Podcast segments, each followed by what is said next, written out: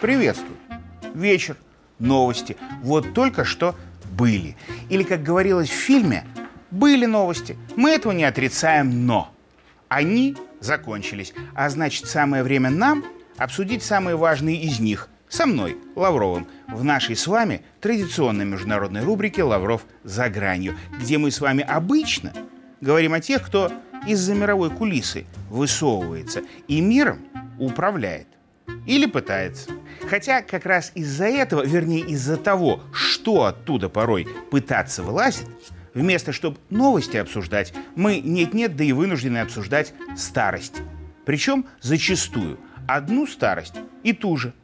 Ну а старость это, как говорится, в том смысле, что иногда она говорит, а иногда и заговаривается. И вот про феномен оговорок политиков давайте на этой неделе мы и поговорим четко и ясно. Тем более, что они-то на ней-то, напротив, о чем только не оговаривались то. Взять хотя бы опять и снова привычного нам и все же каждый раз нового для всех, старого и сонного, но стремительного и неожиданного и внезапного Байдена. Вот ровно на этой же неделе он заявил сенсационненько, что, мол, Путин проигрывает войну в Ираке.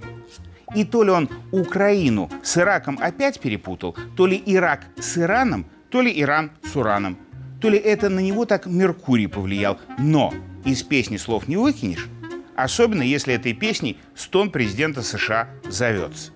А с другой стороны, удивительная, по сути, оговорка ведь. Ведь может она и не оговорка, может внутри Байдена – который сам уже полвека почти внутри американской политики, ну а вдруг внутри в них, во всех, война времен их молодости продолжается. Вернее, как начали фултоновской речью после той мировой в байденовском детстве, так и до сих пор кончить не могут. И уже не смогут никогда. И для этой теории на этой же неделе еще один повод-довод есть. Тут вдруг Байдена друг и его же враг на будущих выборах Роберт Кеннеди-младший, демократ и популист, то есть почти что Трамп. Возьми и скажи, мы, американцы, превратили Украину в пешку в прокси-войне между США и Россией. И именно США упустили множество возможностей урегулировать ситуацию там мирно. Нет, я все понимаю. Чего не скажешь в президентском марафоне. Иногда вон у американских кандидатов даже правда в речах проскакивает, пробегает.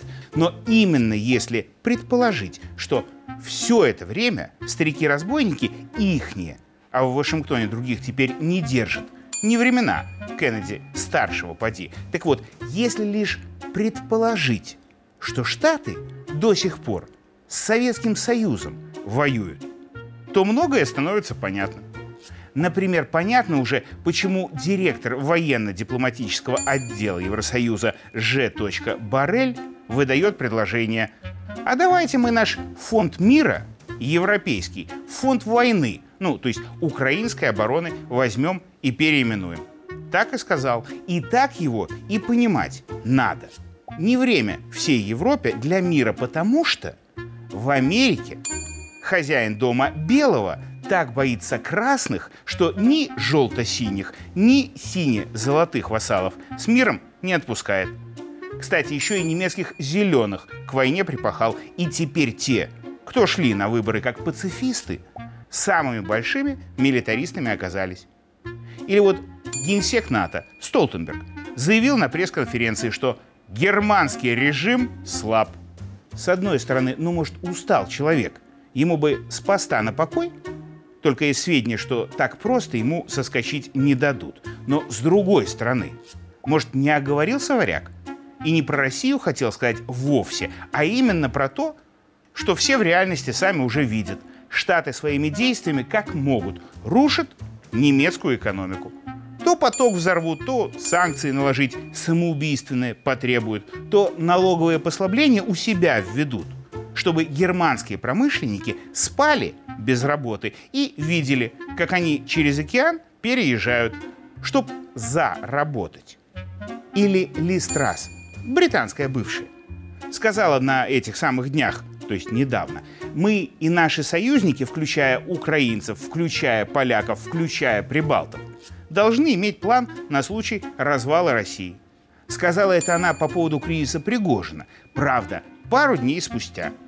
И с одной стороны, конечно, большинство предположило, что британка затупила Эгейн. С ней такое и раньше случалось, ей тупить не впервой. А с другой, Трасс, которая, как известно, в географии не бельмес, четко обрисовала страны, которыми она хочет разъединить закадычных британских врагов немцев и французов с их промышленностью и российские ресурсы. Эти самые.